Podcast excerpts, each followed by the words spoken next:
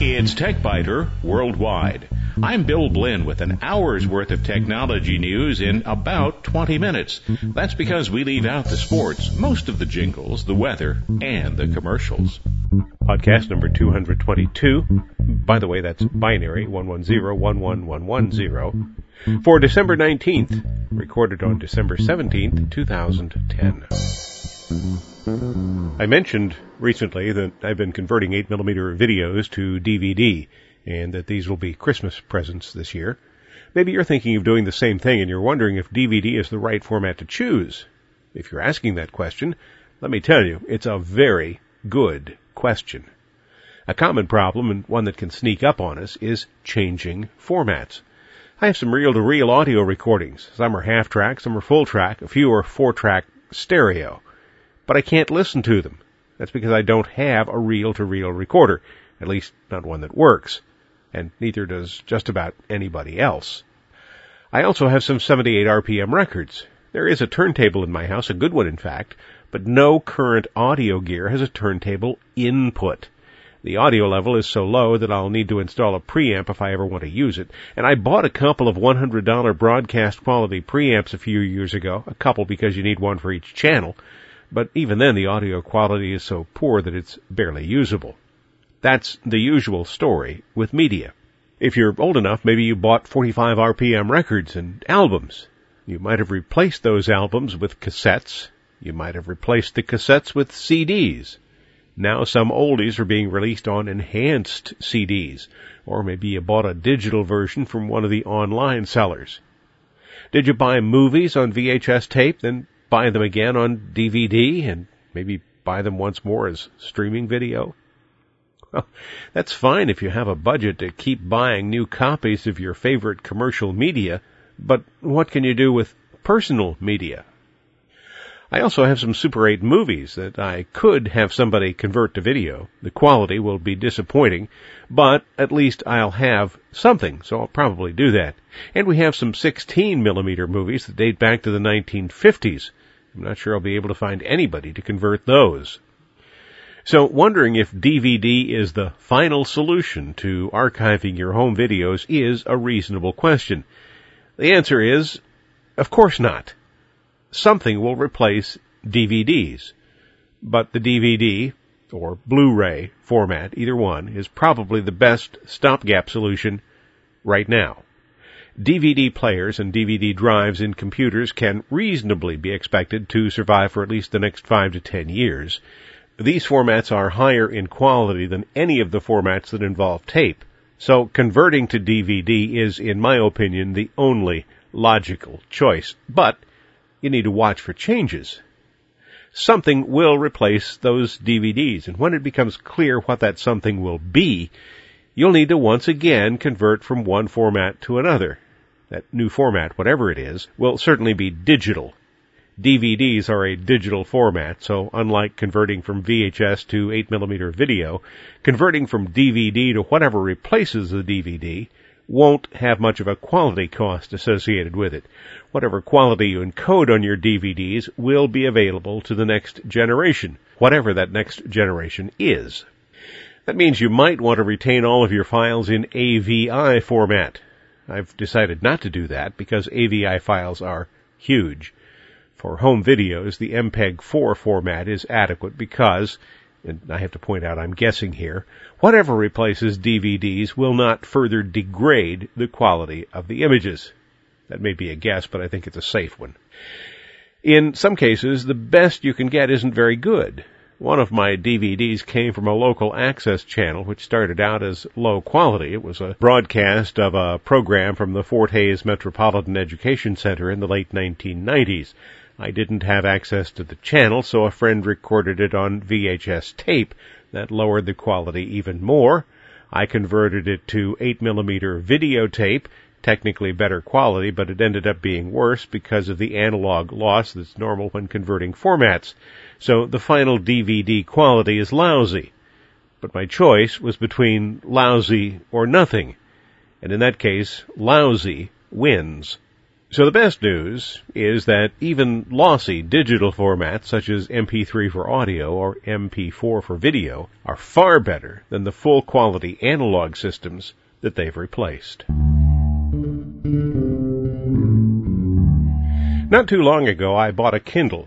I've explained previously that I sincerely dislike Amazon's policy, the policy that makes it difficult to read library books on the Kindle. There are ways around this, but it's annoying nonetheless. But the Kindle, Barnes & Noble's Nook, and a handful of other electronic readers might just save civilization as we know it. You recognize the hyperbole, of course, but my reading habits have changed greatly. I do read quite a bit, but my reading has been limited to technical books and articles for the past several years, very little fiction and nonfiction. That's changed. For example, I found a library book that was a critical analysis of the diary of Anne Frank. Then I realized that I'd never read the book itself, so I purchased the diary of Anne Frank from Amazon and spent most of a weekend reading it. What I thought would be a handy way to carry around technical references has turned out to be much more than that. It's true that I can carry around reference manuals for hardware and software, along with manuals for cameras that I use and the Tascam digital audio recorder that travels with me, but the Kindle also has fiction and nonfiction books on it. From Freakonomics and Where Good Ideas Come From to The Red Badge of Courage, Spy Killer, and The Girl with the Dragon Tattoo. I have access to whatever I want to read, whenever I have time to read. So maybe all of our concerns about becoming a post-literate society won't come to pass after all. As you may know from my semi-regular harping on the issue, my little section of Worthington, where electricity is provided by American Electric Power, has service that's about as reliable as what one might reasonably expect to find in rural Uzbekistan. The threat of losing power is worse on days with severe weather, severe calm, severe lack of wind, severely normal temperatures. You know, days like that. When the lights go out, the cable modem goes out. When power is out for several days, I can visit a location where Wi-Fi is available, but routine outages that last four hours or less leave me disconnected from the internet. Most of the time this isn't a serious problem, but sometimes I'm expecting an important message. Then it would be nice to have a backup of some sort maybe a dial-up account somewhere. This won't work with my desktop computer. It needs electricity to run, of course, and my UPS unit provides just enough power to shut the computer down in an orderly fashion. And besides, it doesn't even have a built-in modem. But what about the notebook computer? It could run for several hours on its batteries, and it of course does have a modem. Some cable companies provide dial-up services that their customers can use. This is mainly intended for use when a subscriber is away from home, but they can be used locally too if cable service isn't available. Wide Open West has dial-up numbers, but I'd never bothered to make a note of the numbers. Time Warner recently discontinued its dial-up service. If your broadband service doesn't offer a dial-up option, now would be a really good time to visit NetZero or Juno to obtain local dial-up numbers that you can use. NetZero has plans that are free and others that cost $10 a month. Juno has free plans and plans that cost $11 a month. Both are owned by the same company. You should be able to dial in and download what you need to get started. But if that's not the case, if you find yourself really stuck, check stores such as Kmart and Best Buy for starter discs. In short circuits, if you're old enough to remember when NORAD tracked Santa, you were probably also around when dirt was invented. The North American Aerospace Defense Command, NORAD, was founded in May of 1958. It provides aerospace warning, air sovereignty, and defense for the U.S. and Canada. In an effort to put a friendly face on NORAD, the agency released tapes every December for use by radio stations. There was always an unidentified flight, jets were scrambled, and of course it just turned out to be Santa. Well, now Google is getting into the act. You can visit a special Google Voice website, and from there you can have Santa call your friends. Google is using the service to raise awareness of Google Voice. To use it, you'll need to provide information about who spoke with Santa, about the recipient, and the recipient. The messages are both clever and inventive. Here's a message from Santa for one of my daughters. Ho, ho, ho! Hello! This is Santa Claus. I just spoke with your cat. He told me you have been a very good artist and that this year you would like some peace and quiet. Well, my first stop is your house in cyberspace. So don't forget to leave me some baba ganoush. And be sure to go to bed early so I can bring you a surprise. But no peeking. All right, hipster. Santa has to go pack up the sleigh with presents and pick up Mrs. Claus from Pilates. Later, alligator! You might be wondering what's in the plans for next year for TechByter Worldwide. Well, in January, I'll be talking with some librarians. Among the topics we'll touch on are digital books, changes in libraries over the past decade, where things are headed, Wi-Fi access, censorship, and more.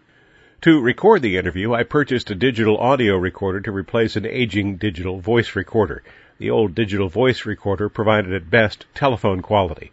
But the new Tascam DR07 portable digital recorder can record WAV files instead of MP3 files, and so studio quality on location is no longer just a wish. That's sure to be a topic early in the year. The ability to record 16-bit 48K sampling rate audio on a sub $100 device is simply mind-boggling. And for Christmas this year, I purchased a couple of digital cameras in the $100 price range. A decade ago, manufacturers said that they would be able to put forth a $100 digital camera before 2010, but that they would be low-end devices with CMOS sensors and resolutions around 1 megapixel. They were right about CMOS technology, which has turned out to be far more robust than expected in 2001, but they missed a bit on specifications for that $100 camera. It's now easy to find a 10 and 12 megapixel camera in the $100 range. Professional gear still hasn't dropped much below $1,000 and can easily approach $5,000 or even $40,000. But for most of us, digital cameras in the sub $500 range are far more than enough. As is usually the case, I'll be taking Christmas week and New Year's week off, so the next program will be January 10th, 2011. If you celebrate Hanukkah, Happy Hanukkah. If you celebrate Christmas, Merry Christmas. If you celebrate Kwanzaa, Joyous Kwanzaa. If you celebrate the winter solstice, have a peaceful solstice. Other festivals that are celebrated this time of year are known as Bodhi Day, Pancha Ganapti, Eid ul Yule, New Year's, Yalda, Saturnalia, Boxing Day, and more. Lots of them. Happy holidays and peace. Oh, and by the way, although TechByter Worldwide is on holiday for the next two weeks, I do plan to send emails updated with links to the site each week. One will be a resource that could provide several hours of enjoyable browsing, and the other will include some links to useful free products you can use. The next full program will be in January. Thanks for listening to TechByter Worldwide, the podcast with an hour's worth of technology news in about 20 minutes. I'm Bill Blinn. Check out the website, www.techbyter.com. And if you like, send me an email from there. Thanks. Bye bye.